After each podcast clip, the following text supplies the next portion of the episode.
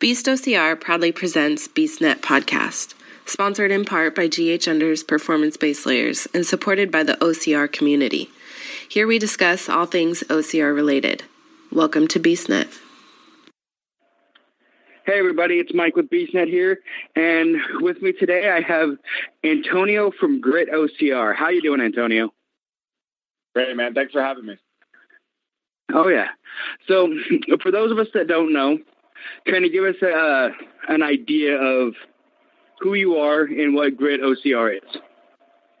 Yeah, so we're a local race here in Santa Clarita. We're north of LA, and we're going on our third year.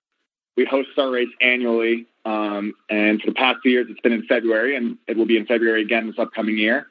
Um, we're a mom and pop shop over here, and um, we're uh, we're looking to maybe push it a little more forward and and have a few more races next year. But yeah, we're basically just a uh, a local OCR.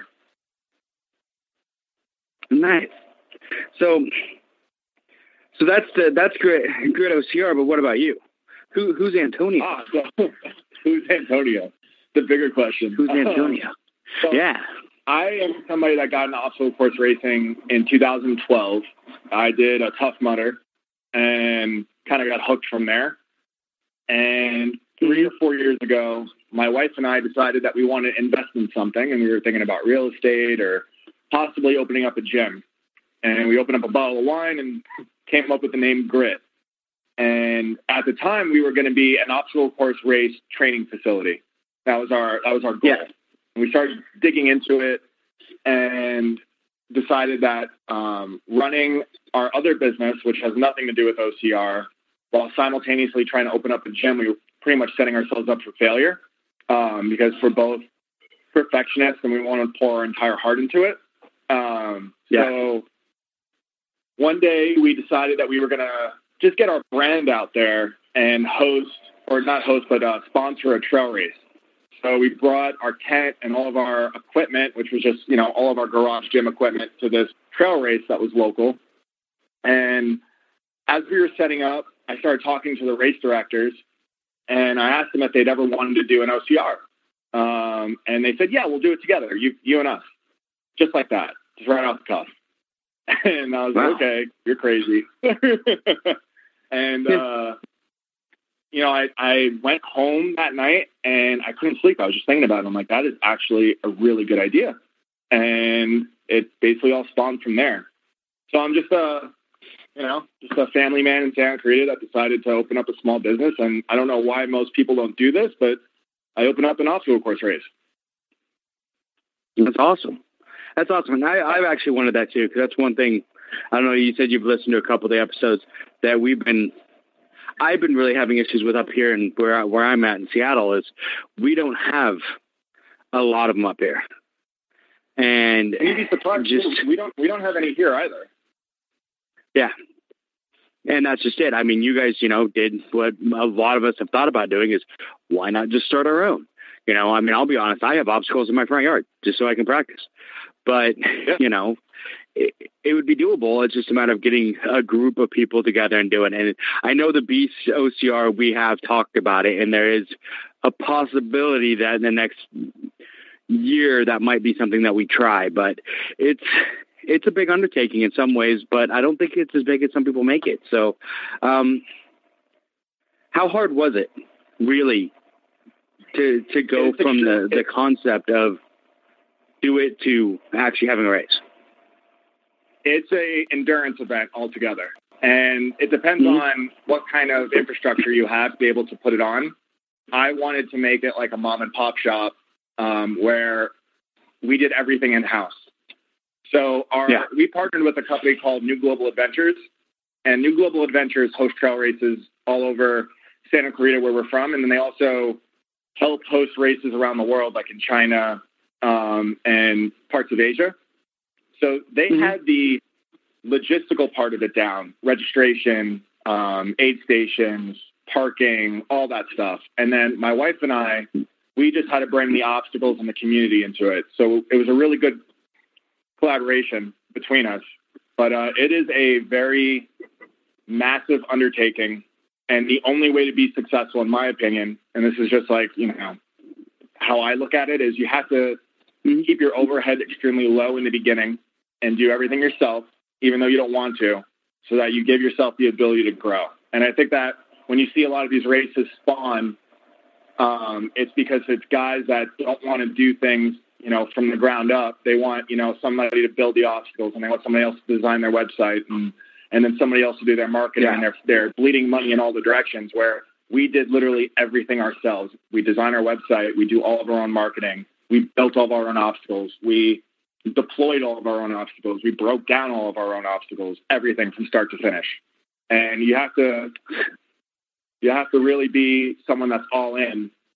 And I, I encourage everybody to do so. It's an amazing experience, man. Like coming from the idea of opening, you know, opening registration and then dealing with the emotional roller coaster that is watching people flow in, maybe in, you know, not as fast as you want them to, because most people sign up in like the last two weeks before a race. But going yeah. from that first person that signs up to the last person that crosses the finish line is unbelievable, man. It's a great experience. Oh, I bet. And that's one of those things that, you know, we've, you know, we've talked about and all that kind of stuff, but I think it's like you said, it's a, you really have to go for it. So, yeah. And for us, you know, my, my wife and I, we are partners in another business. I own a um, custom home automation company, which is, you know, a huge undertaking here in, in LA. There's just a huge customer base and we're, we're working 60 hour weeks. So basically our mm-hmm. first year of grit, we would you know, I'd be working like 60 hour weeks and I would come home at night and I would build obstacles in my garage. I would break them down and I would ship them to a storage unit. And it was just every day, every weekend, just grinding, getting these obstacles built and, and then, you know, answering emails at night. It was huge. It was a, it was a big deal. I wasn't like the, uh, I wasn't like, uh, you know, the, the Joe De Senas or the, the guys that started Tough Mudder where they had this huge, you know, pot of money where they were able to get this off the ground and get it running and, and you know at full speed. It was more of like a trickle for the first year, and then uh, yeah. the second year, you know, we had a little more we had a little more breathing room because a lot of the stuff was already done. But I don't want to keep releasing the same obstacles every year. I don't want everybody to run the same yeah. course every year. So every year, I, you know, I, I plan, you know, something that we're actually going to be doing this weekend is um, starting production of another obstacle. So it's it's a full time awesome. job on itself, but it's uh it's definitely an endurance event, man. You gotta you gotta be um, fit mentally and physically. Yeah, and that's one of the things that you know I, I if it was something that you know we took on up here, I think it'd have to be we'd have to make sure we had that core group of people that are actually going to be dedicated. I mean, you know, if you have people that are going to be like, yeah, I could do that on the weekend or I could do that, it's not going to work. You need a group that's going to actually like get together and say, okay, we're going to do this after work every day and, and put the time in. And that's what it sounds like you guys did. I mean, like you said, not all of us can you know, fork out a bunch of money and say, okay, here, you go build my website. Here's some ideas. I want obstacles that kind of look like this, make it happen.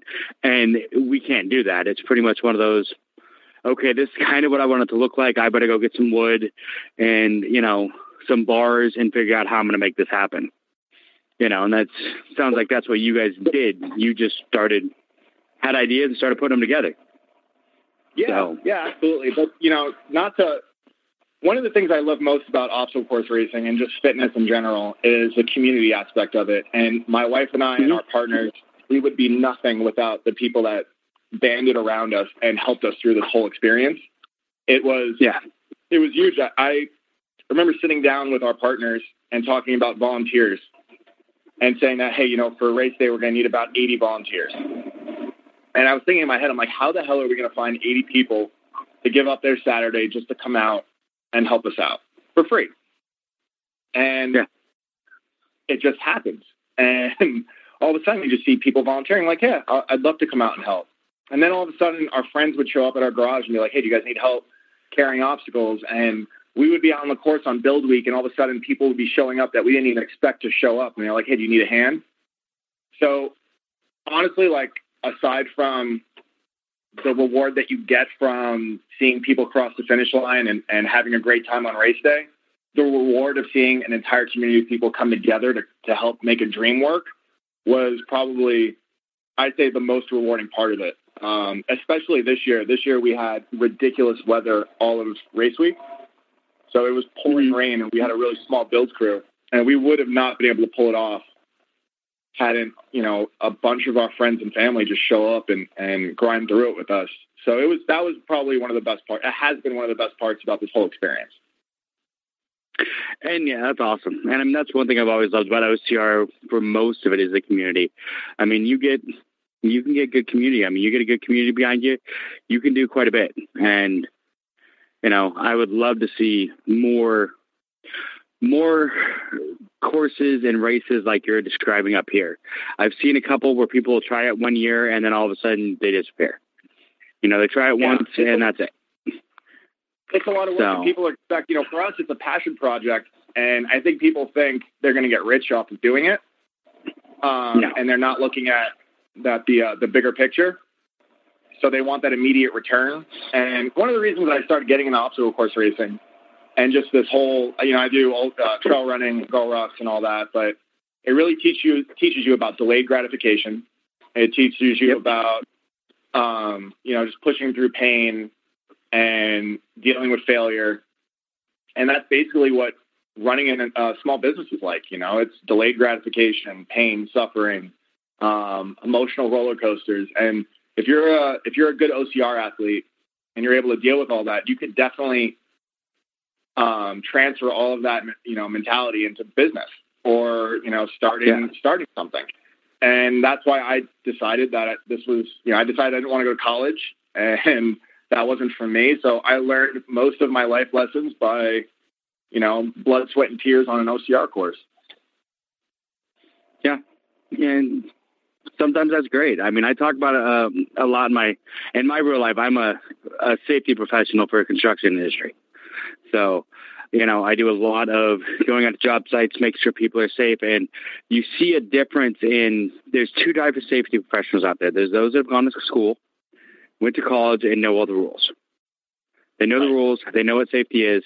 They know what they're supposed to be doing. And there's ones like me who I don't have a college degree, but I've spent a lot of time out in the field. So I know what the rules are, but I know what reality is too. So it's, yeah. it, it takes both because you need the guys that, you know, have the college to understand it. But guys like us that just kind of went out and did it, you know, we have a completely different perspective on how to do things because it's like we didn't go to college, we didn't read all the textbooks, we didn't do all that. We just kind of went out and did it, you know. And yeah. it just it gives a different perspective and it's perspective to life. So yeah, yeah, it, it does. You know what's funny is I see that a lot of people start their or start small races on the East Coast, like in uh, New York, Boston. There's a whole bunch of homegrown OCR, and yeah. I grew up. I grew up on the East Coast, so I, I grew up in Brooklyn, and I moved out here when I was about 15. And I think it's because, you know, some of that is because those blue collar jobs are just so much more prominent on the East Coast. There's just such this like big yeah. construction industry, and there's no, you know, you don't go to trade school for that. You just get thrown in. this is, you know, what you do. And I feel like yep. it's that that whole idea of just jumping into a job and learning as you go and being an apprentice is just getting lost. My our my generation just doesn't do that. And I, no, I agree completely. I grew up on, yeah, I grew up on construction sites, and it's just like you know, sink or swim. And I just try to apply that mentality to doing this, building this obstacle course race. And I honestly had so many points where I thought it was just going to implode, and we were only going to have like 50 people there on race day, and which would have still been fine. But you just can't, you know, obviously you just can't run a business that uh, we were able to sustainable with only 50 people showing up on race day. But yeah, uh, that's very true. Yeah, and I think that's why a lot of these smaller OCRs they just kind of you know call it quits after the first year because they they maybe were expecting 2,000 people and they only got 400 and they were able to break even their first time and they're like, oh, this isn't worth it. But uh, yeah, again, it's all about that delayed gratification and then really giving people a great experience from the start line to the finish line.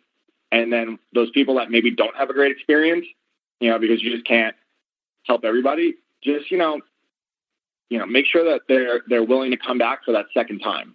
And we had very few like yeah, it was amazing. You know, the days after our first event, we just sat down, we were reading all the Facebook replies, and we had about a hundred emails come in from people that provided feedback, and it was all positive. And honestly, I was just like, I I can't believe how awesome that is. You know, just getting all this positive feedback. I've never done that. I've never gotten done with a race and been like, you know, I'm going to write an email about how cool it was. I've never had a bad OCR experience ever.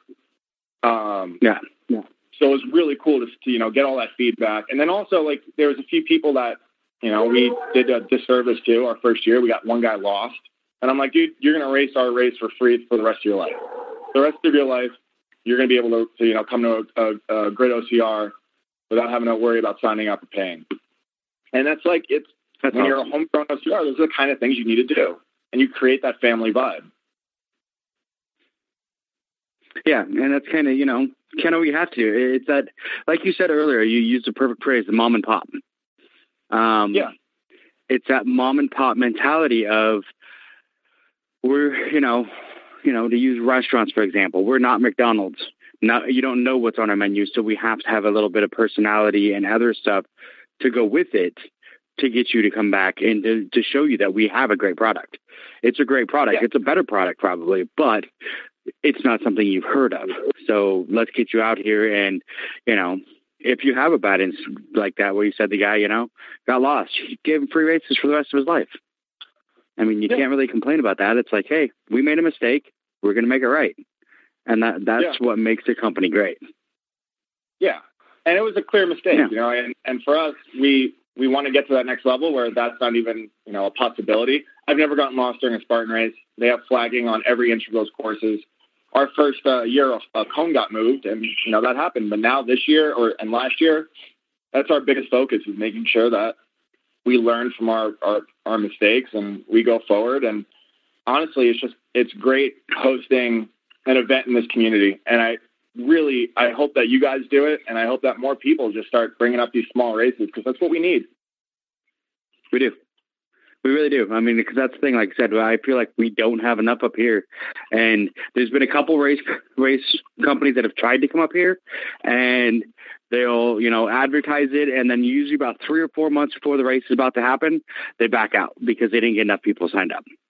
And it's like, yeah, like you said earlier, it's usually about a month to two weeks before when all of a sudden everyone's like, hey, I forgot to sign up for this race. It's coming next month. I better do it now. Yeah. Because I don't know how many people on the last one that pulled out there like, oh, I was going to sign up for that. Darn it. It's like, well, maybe if you would have, it would still be happening. Yeah, our our first year we got fifty percent of our signups within the within the last month. So yeah, I, it was it was a learning experience for me because I was freaking out, going, okay, you know, this isn't.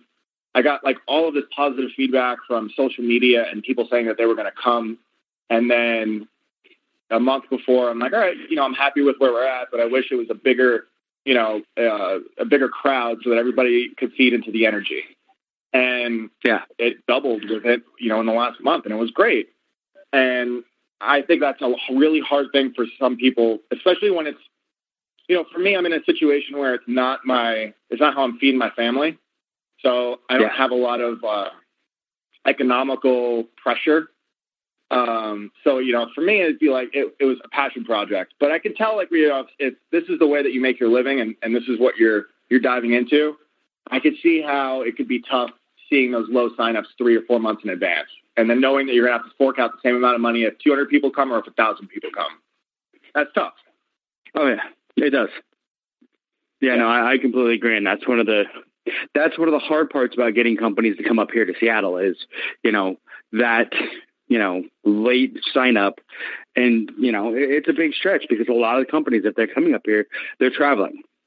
I mean, most of the other yeah. companies, the closest they are are you know East Coast or Cal.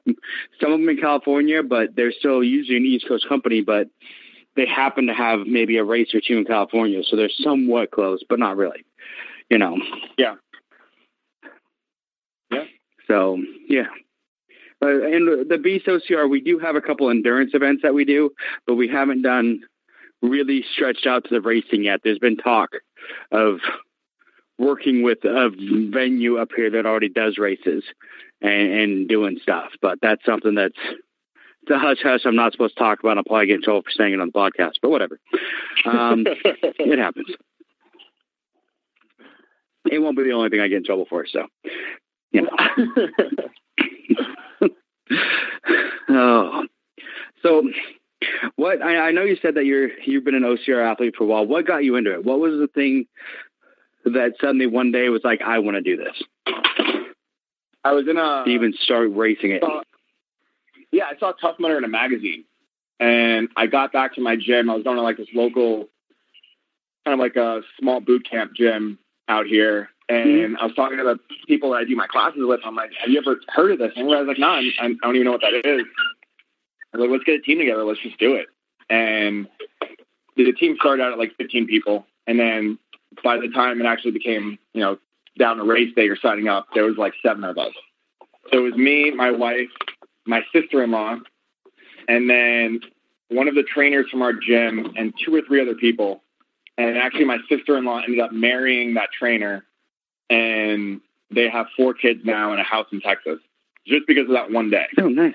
So that was wow, that was really cool. You know, seeing that like just that one day and having that kind of experience together led to you know the birth of four children and a marriage and and this like entire life path just that one day and that's you know obviously I didn't know that at the time but I saw you know you don't you don't get those kind of experiences day to day with people. No. You know you go out to dinner or you go have some drinks with with friends and you you leave and you'll never remember that night again but I will always remember our first tough mudder that whole day.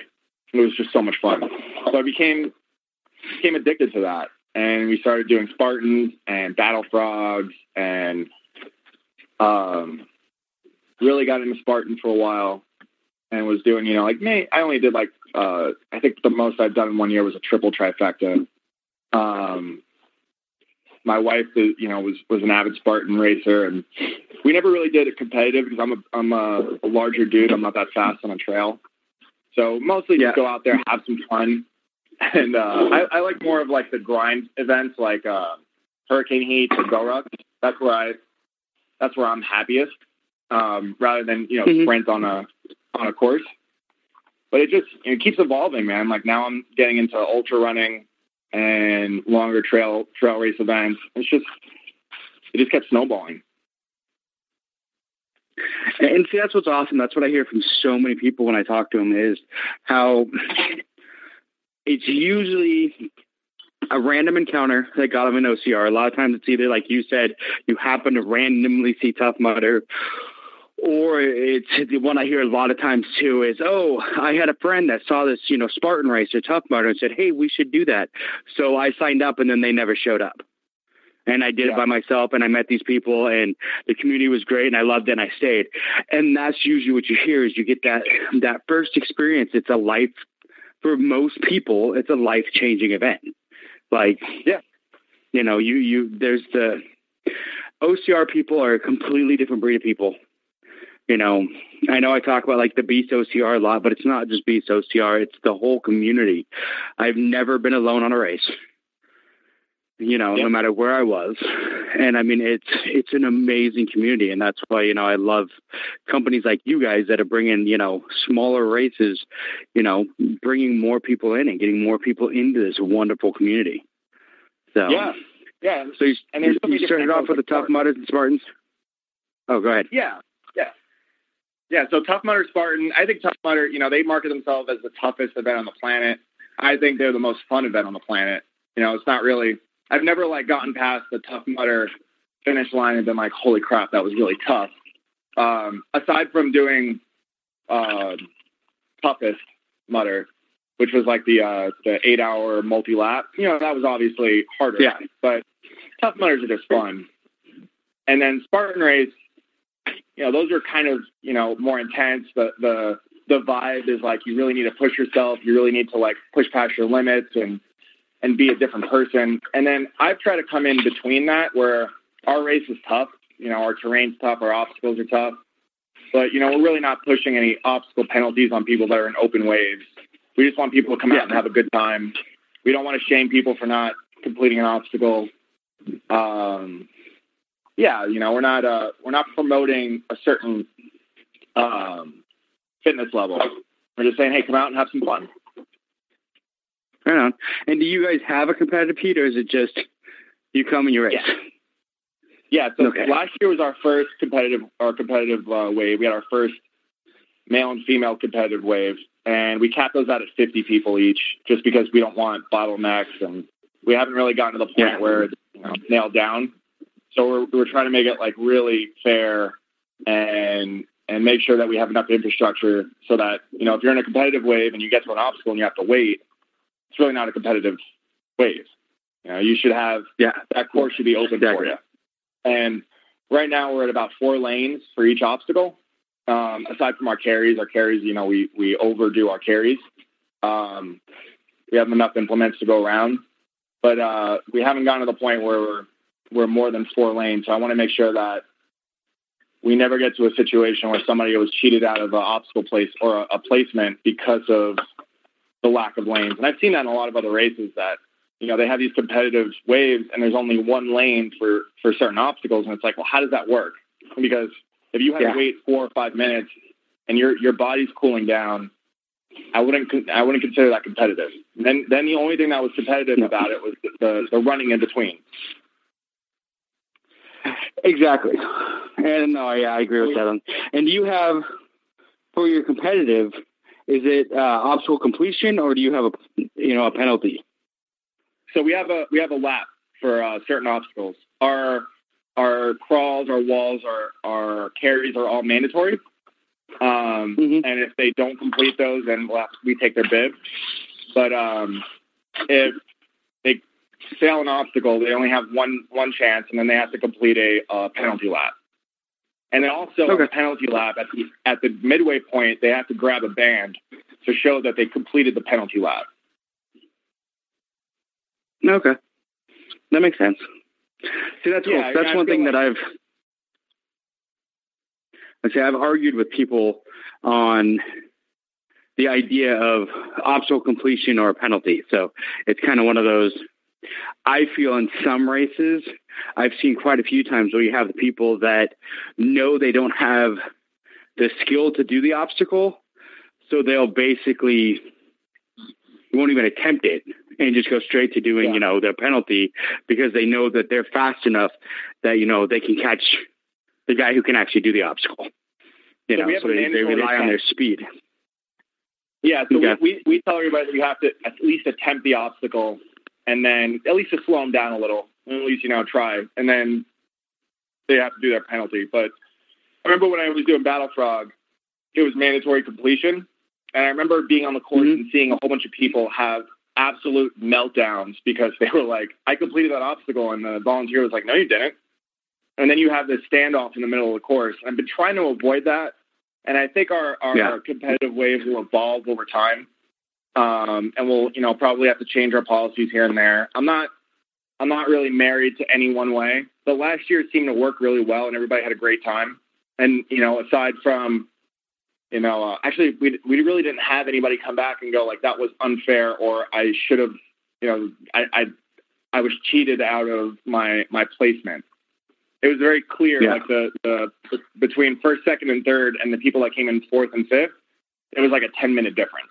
You know, we had these really high level guys come out there and just blaze through this course, and then everybody else, you know, that didn't have a placement, you know, they all just got got out there and had fun. They pushed themselves. Yeah, and that's the way it should be. I mean, that's the way, you know, I've been, because I've seen the other ones, you know, Battle Frog's one that I missed. Um, because the one time they were up here in Seattle, I broke my foot three weeks before. Oh, man. So, so my kid likes to rub in my face that he got to do Battle Frog and I never will. So he's like, look at the medal I have, Dad, that you're never going to get. And I'm like, thanks, you little jerk. because he took my race when I when I couldn't race. It's I, like well, so I transferred it over to him, and he he did it for me. So I hate to rub it in, yeah. but it it was an incredible series. They did a they did a great job. I I heard they did, and I was so mad because I was sitting there talking to him. I was there on crutches with my kid, and even the announcer's like, "Why aren't you out there?" I'm like, honestly, if it was like three weeks from now when the doctor said I could walk on this boot, I would be out there. I mean, I did yeah. I did Hawaii in a full boot because the doctor said I, I could walk. That. Yeah, I listened to your last podcast. So I mean, it. Yeah, so nuts. And it's one of those things I would not advise anybody do that. That was probably one of the dumbest decisions I ever made, but I did it anyway. But it's, but if I could go back, I'd do it again. I, I wouldn't, you know. For sure. But yeah. it's one of those I've just, you know, I've seen the you know Battle Frog. You know, I kind of saw that, but Terrain Race had the mandatory completion. And I remember talking to some of the people that like literally were losing it because there was one girl that I know was in second place and she got to, I think it was the Tarzan swing. And she just, for whatever reason, her brain didn't want to like figure out how to do it. And she sat there for 45 minutes. Man. Going again and again and again because she was not going to give up her band. Yeah. And it's like, wow, that's like, it's like, that's dedication. You know, she's like, I was going to do multiple laps, but I figured I did the, tar- you know, the Tarzan swing for 45 minutes. So, but it's like, just because she didn't want to give up that band, she's like, I'm not giving up this band. I am finishing this obstacle. It's like, okay, go for it. Yeah. That's why But I love the sport. I love the idea of having, you know, competitive and elites and people going out there and giving their all. But at the end of the day, Yeah. there it's not black. There's so much gray area in OCR, and I think Spartan Yeah. Race is probably one of the only ones that do a really great job of making it super fair because they have so much infrastructure. You know, they have cameras watching your burpees and just you know course referees and, and more than enough lanes for, for people to go through. Like that's really their focus, and they they do a really good job.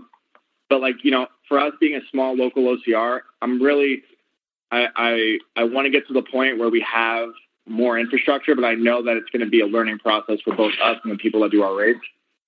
And Yeah. I don't know whether or not we're going to keep doing this, you know, um, penalty lap, or we have to, you know, switch to mandatory completion. But I want to I want to at least give people you know, the ability to finish the race and not feel like they, they lost, like DNF.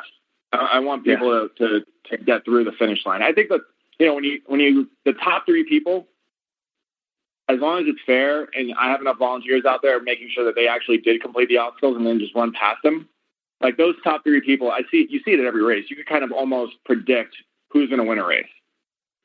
Yeah. Those, those guys Oh, are yeah. always on- on the top three. Yep. Yeah. So well, I it's kind of one of those things. You just want to make sure that, you know, Spartan has not to sound bad, but Spartan has a lot of money. So, and they've been doing this for a while, Yeah. so they figured out that that way. But I mean, for you to have, you know, somebody with a camera videotaping every single person as they come through at every obstacle, that's just, Yeah, man. I mean, with And then with phones nowadays, it's a yeah, it's kind of realistic to a point, but then re- reviewing it and everything, it's like, yeah, no, no, Yeah. No, I don't. I don't want to focus too much on that. I remember that there was a race out here called Atlas Race, um, and I did one of them, and they they were like. I remember hearing about them. purses. Yeah, and it it was a cool race, but it was like another one of those races where they would do a elite with a purse, and people would go out there, and there'd only be two lanes at certain obstacles, and people would lose their mind when they were like waiting in line, and their money was on the line for this purse. It was a it was a weird thing. So I really want to I really want Yeah. to focus on people going out there and just having a good time, and the general wave just you know pushing themselves on the terrain. And we're uh, yeah, I come from a CrossFit background, so our obstacles are a little heavier um, than some of our competitors. So when you go out there, you know you're, you're going to be there's a lot of time under tension obstacles. Like we have a jerry can carry that's heavy and long, and actually that was a, a product of Battle Frog. I remember doing that jerry can carry at Battle Frog and it's being like this is rough because they used to Yeah. have some long like half mile jerry can carries with obstacles in between, and I love that because you don't see that anywhere else. So we have a really No. long like uh, it's a little longer than a quarter mile jerry can carry with some heavy jerry cans, and then we Ooh. have uh we have this yoke which is basically a a um, pole with center blocks coming off of it, and that's super heavy. A lot of people complain about that, just saying that's too hard and that's the hardest thing. It's also about placement too. We put it in a like three quarters into the race where you're already smoked, so you have to do this thing Yeah. with your core being being done and your quads being done. And I uh, I want to push people, but I want people to have a good time. Yeah, and I'm one of those ones I, I've had because there's been a lot of, you know, I don't know if you've seen all the huge debate and everything about the Seattle Spartan races because they're in April. It can be very cold Yeah. and wet and nasty. It's like it's Seattle. What do you expect? But there's been a lot of mm-hmm. arguments with people that they say it's too cold. It's what you know. There's problems. They need to move it. It's too much. It's everything like that. And I'm like thinking, didn't we get into OCR to push ourselves? Yeah. I'm like, in my mind, it's like, if I know it's going to be cold and nasty, then I either need to fix it in training or fix it with gear. Yep. So it's not about, it's, I'm not the type of person to go to the race and say, hey, you've made this too hard, make it easier for me. Yeah. I'm more of the Yeah. type to say, okay, they've made this too hard for where I'm at right now. And I need to figure out how to fix that so that when I come back next time, it's not so hard. Yeah, you know, exactly. and I think we have too many people now. There is. because for us, like last year, we had horrible weather all week, and I was freaking out that it was going to rain on race day because I feel like Mhm. it kills the vibe at the village. And I want people to remember having a good time before and after the race. So Yeah. we had this ridiculously muddy course, which we weren't expecting, you know, because the year before that it was it was basically like 90 degrees uh, on race day. It was beautiful weather, um, cool breeze coming along, sunny all day. And then last year it had rained all week, so the entire course was just this big mud pit. And I was worried that people were going to complain about that because some of our marketing in the beginning was like, "Hey, we, we don't have any water obstacles and we don't have any mud obstacles," but that wasn't really my choice because it just Yeah. was horrible weather. The night before, our entire festival area was flooded. So I spent probably from two in the morning until six in the morning, basically pumping out um, big puddles of water so that our festival wasn't just completely flooded. It was a disaster. Yeah. But everybody had an amazing time and nobody complained about the mud. And I, that was another learning experience for me that I think I was worried too much about the comfort of people and didn't realize that, you know, the people that come out to these local OCRs, they don't care about comfort. They just want to have a good time. And, and Yeah. you know, we didn't even have a changing tent, which is something that we're going to, you know, nobody even complained about that, but it's something that was in the back of my mind. Like, hey, these guys are going to be in mud and they're not going to even be able to change until they get back to their cars. But nobody, nobody even said anything. Everybody was just there to have a good time. See, that's what's awesome is, I mean, with this community, you get that, you know, a lot of times Yeah. where people are just, they're happy. They're happy that there's a race and they're having a blast and they don't think about those things. You get at the bigger events, yeah, you're going to get people like, there's no changing tent and they're going to have issues because they, these things aren't there that they're expecting. And, but usually if it's someone going to a local event, there, there's somebody that's into OCR Yeah. and they're going to Yeah, be okay exactly. with like, oh, hey, you know, oh, there wasn't a changing tent, you know, maybe next time, you know. But it's kind of one of those that you you just want to have a good time, and if you're giving them a good time, most people can completely, you know, forget those things. You know, I've been Yeah, to ones before where you know,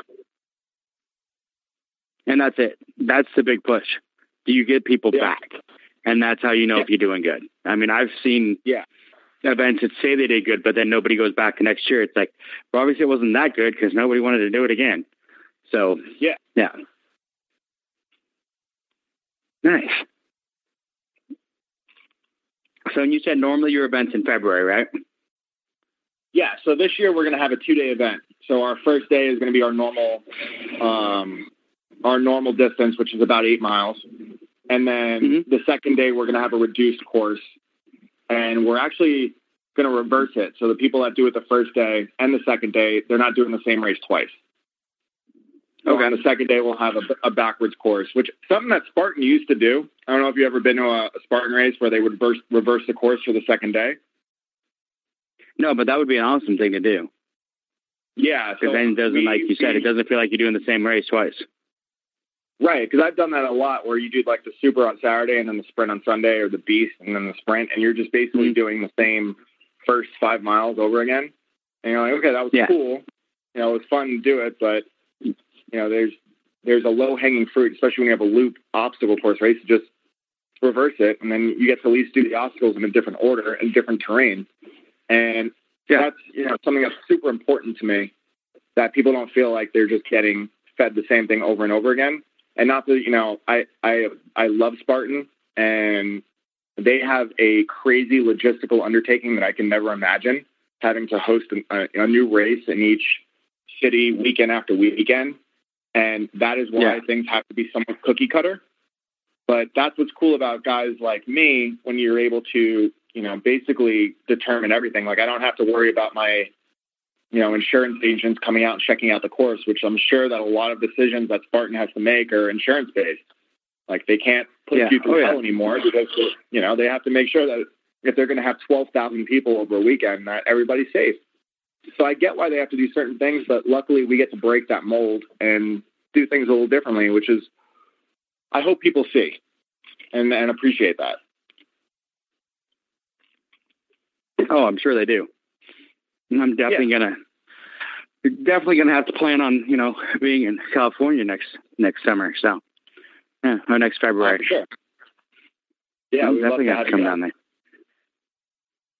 And then So- you know we have so what- plans for some other events too. What kind of other events are, you, are, those ones that you can talk about, or is they they hush hush Yeah, secret squirrel yeah, kind of sure. thing? So, so we have another event coming up that's gonna. Um, it'll be a smaller event, and it's gonna emulate hunting. So you're basically going to have like a two mile OCR, and then Mhm. you're gonna do archery halfway through. So it's gonna be like you know Spartan spear throw, but with a bow and arrow. And then you're gonna take a 60 to 100 pound sandbag and then carry that back to the course, back to the finish line rather. Oh wow. Yeah. So Okay. basically test, testing people's accuracy after they've gone through, you know, about a two mile um, OCR course, and then they get rated on their accuracy, and then you know a sandbag carry back into the finish line, which is something I haven't seen before.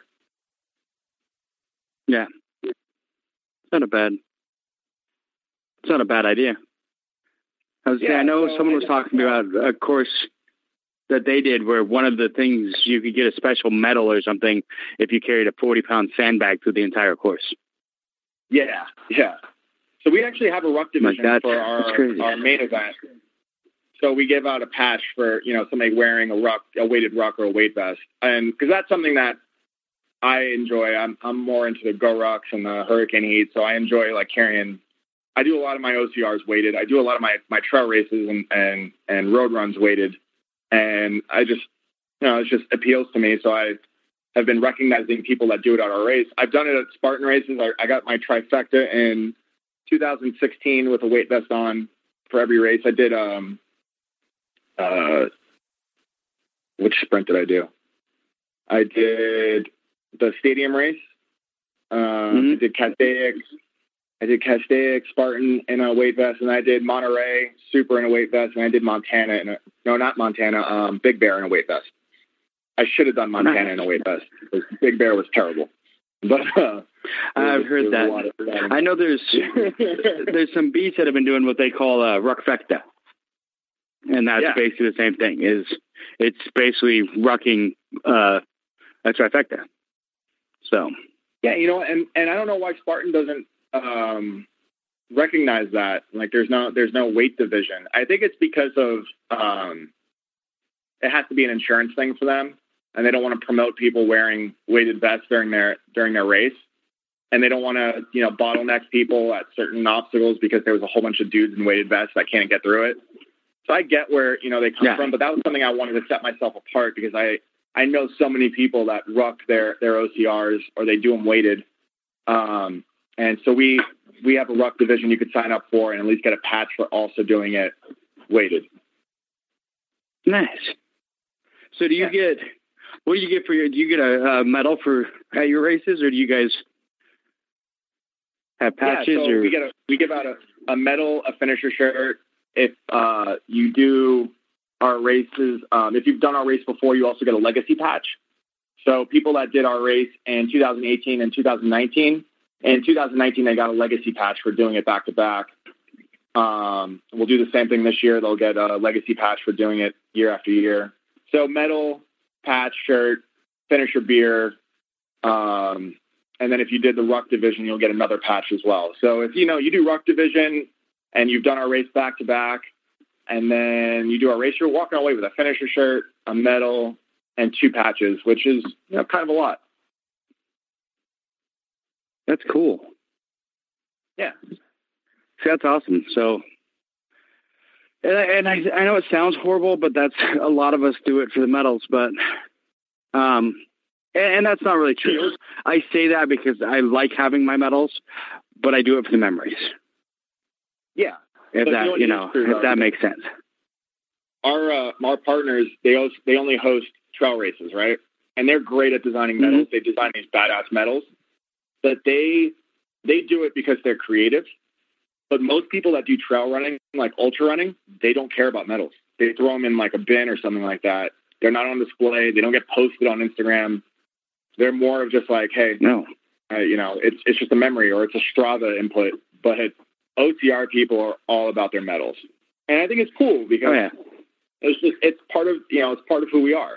So we put a lot of um, we put a lot of weight into making sure that we have some really cool medals, and that we have some really cool gear that when you walk away, you have a tangible, you have something tangible to remember that day by. Yeah.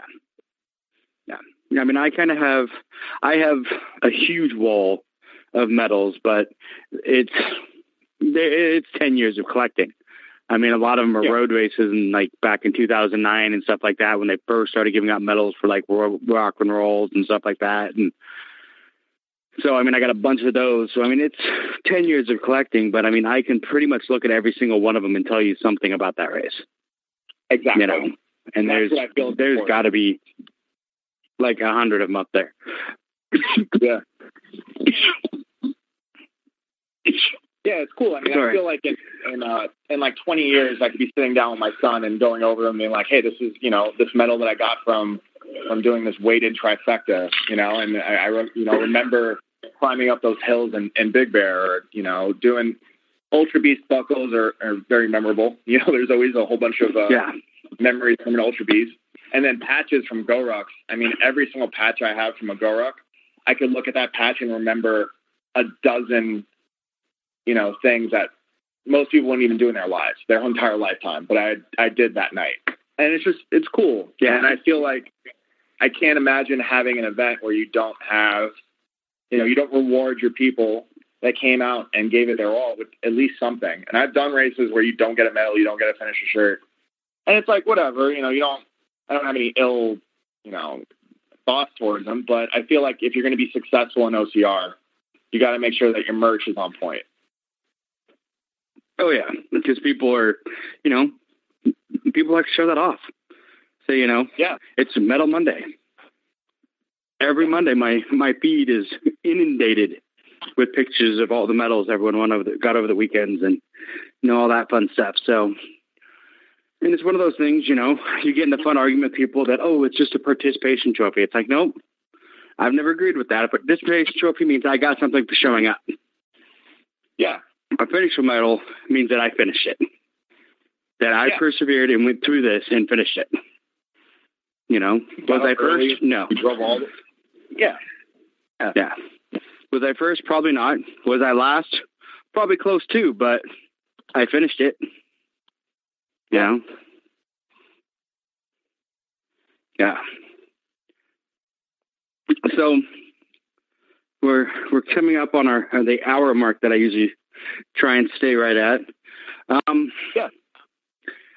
What in closing? I think we've got about five minutes. In closing, what do you what would you like our listeners to know about your event? How sell my listeners on coming down to Santa Clarita? Is it Santa Clarita? No, it's not Santa Clarita. Yeah. It's Santa Clarita. Oh. Is it Santa Clarita? No, Santa That's right. Okay. Yeah. Yeah. Okay. So sell the listeners on coming down to Santa Clarita in February to do your event. All right. So I feel like a lot of when you when you hear about local OCR, you just automatically assume that you're going to show up to a field with just a you know a, a really rinky dink start line and one or two tents, and it's going to be like this really small event, and the obstacles are going to be built poorly. And I, I feel like OCR, local OCR has a bad name, but my wife and I and our partners, we put so much effort and so much work into making sure that it almost feels like a Spartan race. And our goal is to, you know, be right there with them. And we work so hard to make sure that everybody has a good experience. And the cool thing about us is you could you could call me, you could email me, you could DM me on Instagram, and I will listen to your feedback and I will give you as much info as possible about this event. You know, we're we're very tangible. Uh, my wife and I and our partners, and we you know we live this. This has been a um, a really cool last two months. We've seen a lot of a lot of signups, a lot of great energy around the event, and I am going to keep that energy rolling into February. And I plan on really bringing a kick-ass event in February with some new obstacles that people have already done our race, you know, haven't seen yet, and elaborating on existing obstacles. And uh, yeah, I think it's a um, it's it's worth the trip. Um, Santa Clarita itself is actually a really cool town. It's it's growing. We're kind of a suburban town, but we have a great fitness um, following here, which is one reason why we've been successful. Is everybody around here, you know, they either go to a, a, a CrossFit gym or some sort of studio, and everybody loves to push themselves. You drive around Santa Cruz on a weekend, and you'll always see people running on the side of the road, or you'll see biking, and it's just a really fitness centric community. And we also have this incredible venue. Um, a lot of movies got filmed where we, we do our race, a lot of uh, TV shows, and it's just these incredible backdrops of rolling hills and these like burnt down forests. So you'll be running and everything's green, and then all of a sudden you're in this you know little forest nook where you know it burnt down maybe three or four years ago, and and then uh, now you're rolling, you know, going up this huge um, uh, ridge that's just like you know brown on each side, and um, it's like really cool terrain. And then also, what really cool part about uh, East Walker is that certain points when you're on top, when you you climb the hill, you could basically see the entire course in a 360 degree panoramic view.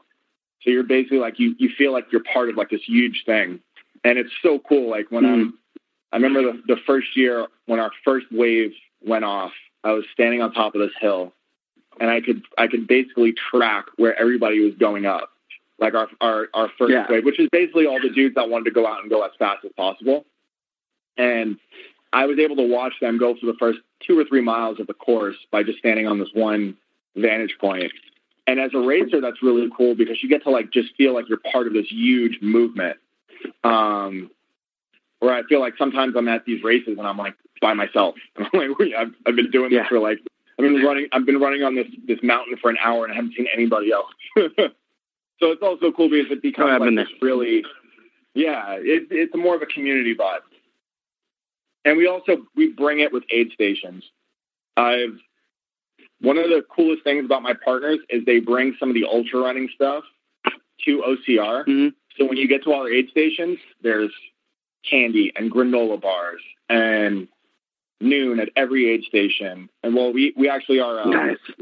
one of our sponsors is Gnarly Gnarly Nutrition, and we um, we mm-hmm. fill up all at least one aid station with with uh, some um, hydration from them. And uh, yeah, dude, we we give out as much as possible so that you know our racers have that everything that they need to keep going. Every every station has salt pills. Every station has a first aid, and we don't have just one dude at each race station. You know, we or aid station. We have about four or five people and we let them decorate their aid station and just go nuts. And, and that has actually been one of our, one thing that sets us apart so much because, you know, I've been at Spartan race and you get to an aid station, and it's just like a water cup and a dude holding it. And it's just like, okay, that's yep. cool, but I could really use like a granola bar right now or something. And, yeah. Uh, yeah, we uh, you know, we don't we don't skimp. We're not we're not looking to be millionaires from this. We just we want to host a good event that we can keep coming back. Um, and we don't you know we, we don't just uh, try to do the bare minimum to get by yeah and that's awesome. And see that's one thing like i did a half mar- or sorry a full marathon actually because don hates me and is trying to kill me but i did a full marathon a month ago and every single it was almost about every three miles or so there was an aid station with three or four volunteers. They had, you know, the, like the nicest people in the world, and most time volunteers are they're the greatest people. I always thank them because you know they they're the ones that make this happen. But they had yeah. dew and water and you know anything you could need because normally I'm used to a Spartan, so I had my pack with water yeah. and you know you know some snacks and stuff like that because it was going to be 26 miles and I'm a big guy. I was going to be out there a while And after about the third station, I'm like, I didn't need to bring this. I don't need any of this because they provided everything I can need. Because you know, I've I've done a Spartan where they ran out of out of water for eight miles. Oh yeah, oh yeah. Yep. You know, because they, you know, because because of how far out it was, they just weren't able to get water back out to these stations. And for eight miles, every one we came up to was like, "We're out," and we're like, "Oh gosh." Oh no, because we were, you know, our packs were empty and we are like, uh, you know, so I've always had that pack with me just in case. Yeah, our first year we thought we, on one of our aid stations we were going to run out of water, like, and it was a sheer panic, and we rushed over there with like four more gallons of water, and then the girl that was at the aid station, she didn't realize that underneath the table there was another like four or five gallons. So no. we were fine, like we had enough water there, but it's so important to us to make sure that people don't have that experience where they get somewhere to an aid yep. station and they don't have water. I mean, that's like that's my job in an OC, and that's the yep. race director's job is to make sure that racers are they're taking care of every step of the way. And it's so important yeah. to me. Yeah, and awesome. I think I think that is a huge failure if if you're hosting a race and a, and a racer comes to an aid station and they don't have what they need. And I think that it's crazy yeah. that like you know that some of these races they don't have salt pills or anything like that at certain at certain points. Like it's just it, they're the, those should be the basics. And then in the ultra running community, it's like completely different. You get to an aid station and they have Coke and quesadillas and like all this crap, and you're like, why does this not exist in OCR when you're doing just as much work? Yeah, see, I heard the same thing about like ultras that they do that, and I was like, wow, that's that sounds awesome. Yeah, but, that's the way it should be. Yeah, it should be. So, all right. Well, thank you for for talking with me. Uh, I've definitely had a blast talking to you. Um, I will make sure that all the information anybody would need to find you is on the, you know, when we, we air the episode that they can get to you. But do you want to tell everyone kind of how they can find you real quick? And yeah. then I'll make sure that I put it on the episode too. But just let everyone know, you know, Instagram, Facebook, Twitter, web address, whatever you want. Yeah, so we're on Instagram at grit underscore OCR. We're on Facebook at grit OCR. And then we uh, have a website, gritocr.com, where all the info and uh, registration registration is super simple. Um, that's another thing that we wanted to make sure that it, you know wasn't hard for uh, for people to sign up for a race. I think that's another deterrent sometimes is like you have to go to like six different pages to sign up for a race where yeah. ours is all in house. And then um, if uh, we really promote teams, we really want to make sure that people we you know we love people that run individual. That's fine, but um, we really want people to come out in packs. And yeah, if you do decide to come out in a pack, please email us and we will send you a discount code for your team. Okay. Nice. Well, I can tell you right now, I'm going to do everything I can to make sure there's a beast team there. So, oh, uh, yeah. thank you. Oh yeah. All right.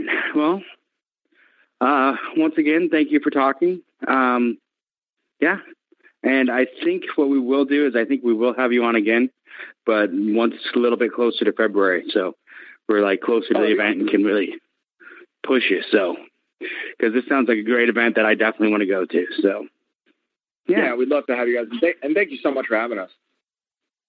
Oh yeah, anytime. All right. Well, thank you so much, Antonio. And I will I will talk to you soon. All right, man. Have a good night. You too. Grays Harbor Unders makes the performance based layer clothing you want and need, whether you work, hunt, hike, fish, run, or ride in the great outdoors. If you work up a sweat, Grays Harbor Unders are for you because their unique dual layer fabric removes moisture from your body and keeps your skin dry, even when the outer layer is completely wet. It's a base layer like no other. Get you some at ghunders.com. That's ghunders.com for the best performance based layer you'll ever wear. Thanks for listening to the BeastNet podcast brought to you by Beast OCR. Don't forget to subscribe and let us know what you think and what you'd like to hear. You can find us on Facebook or at beastocr.com.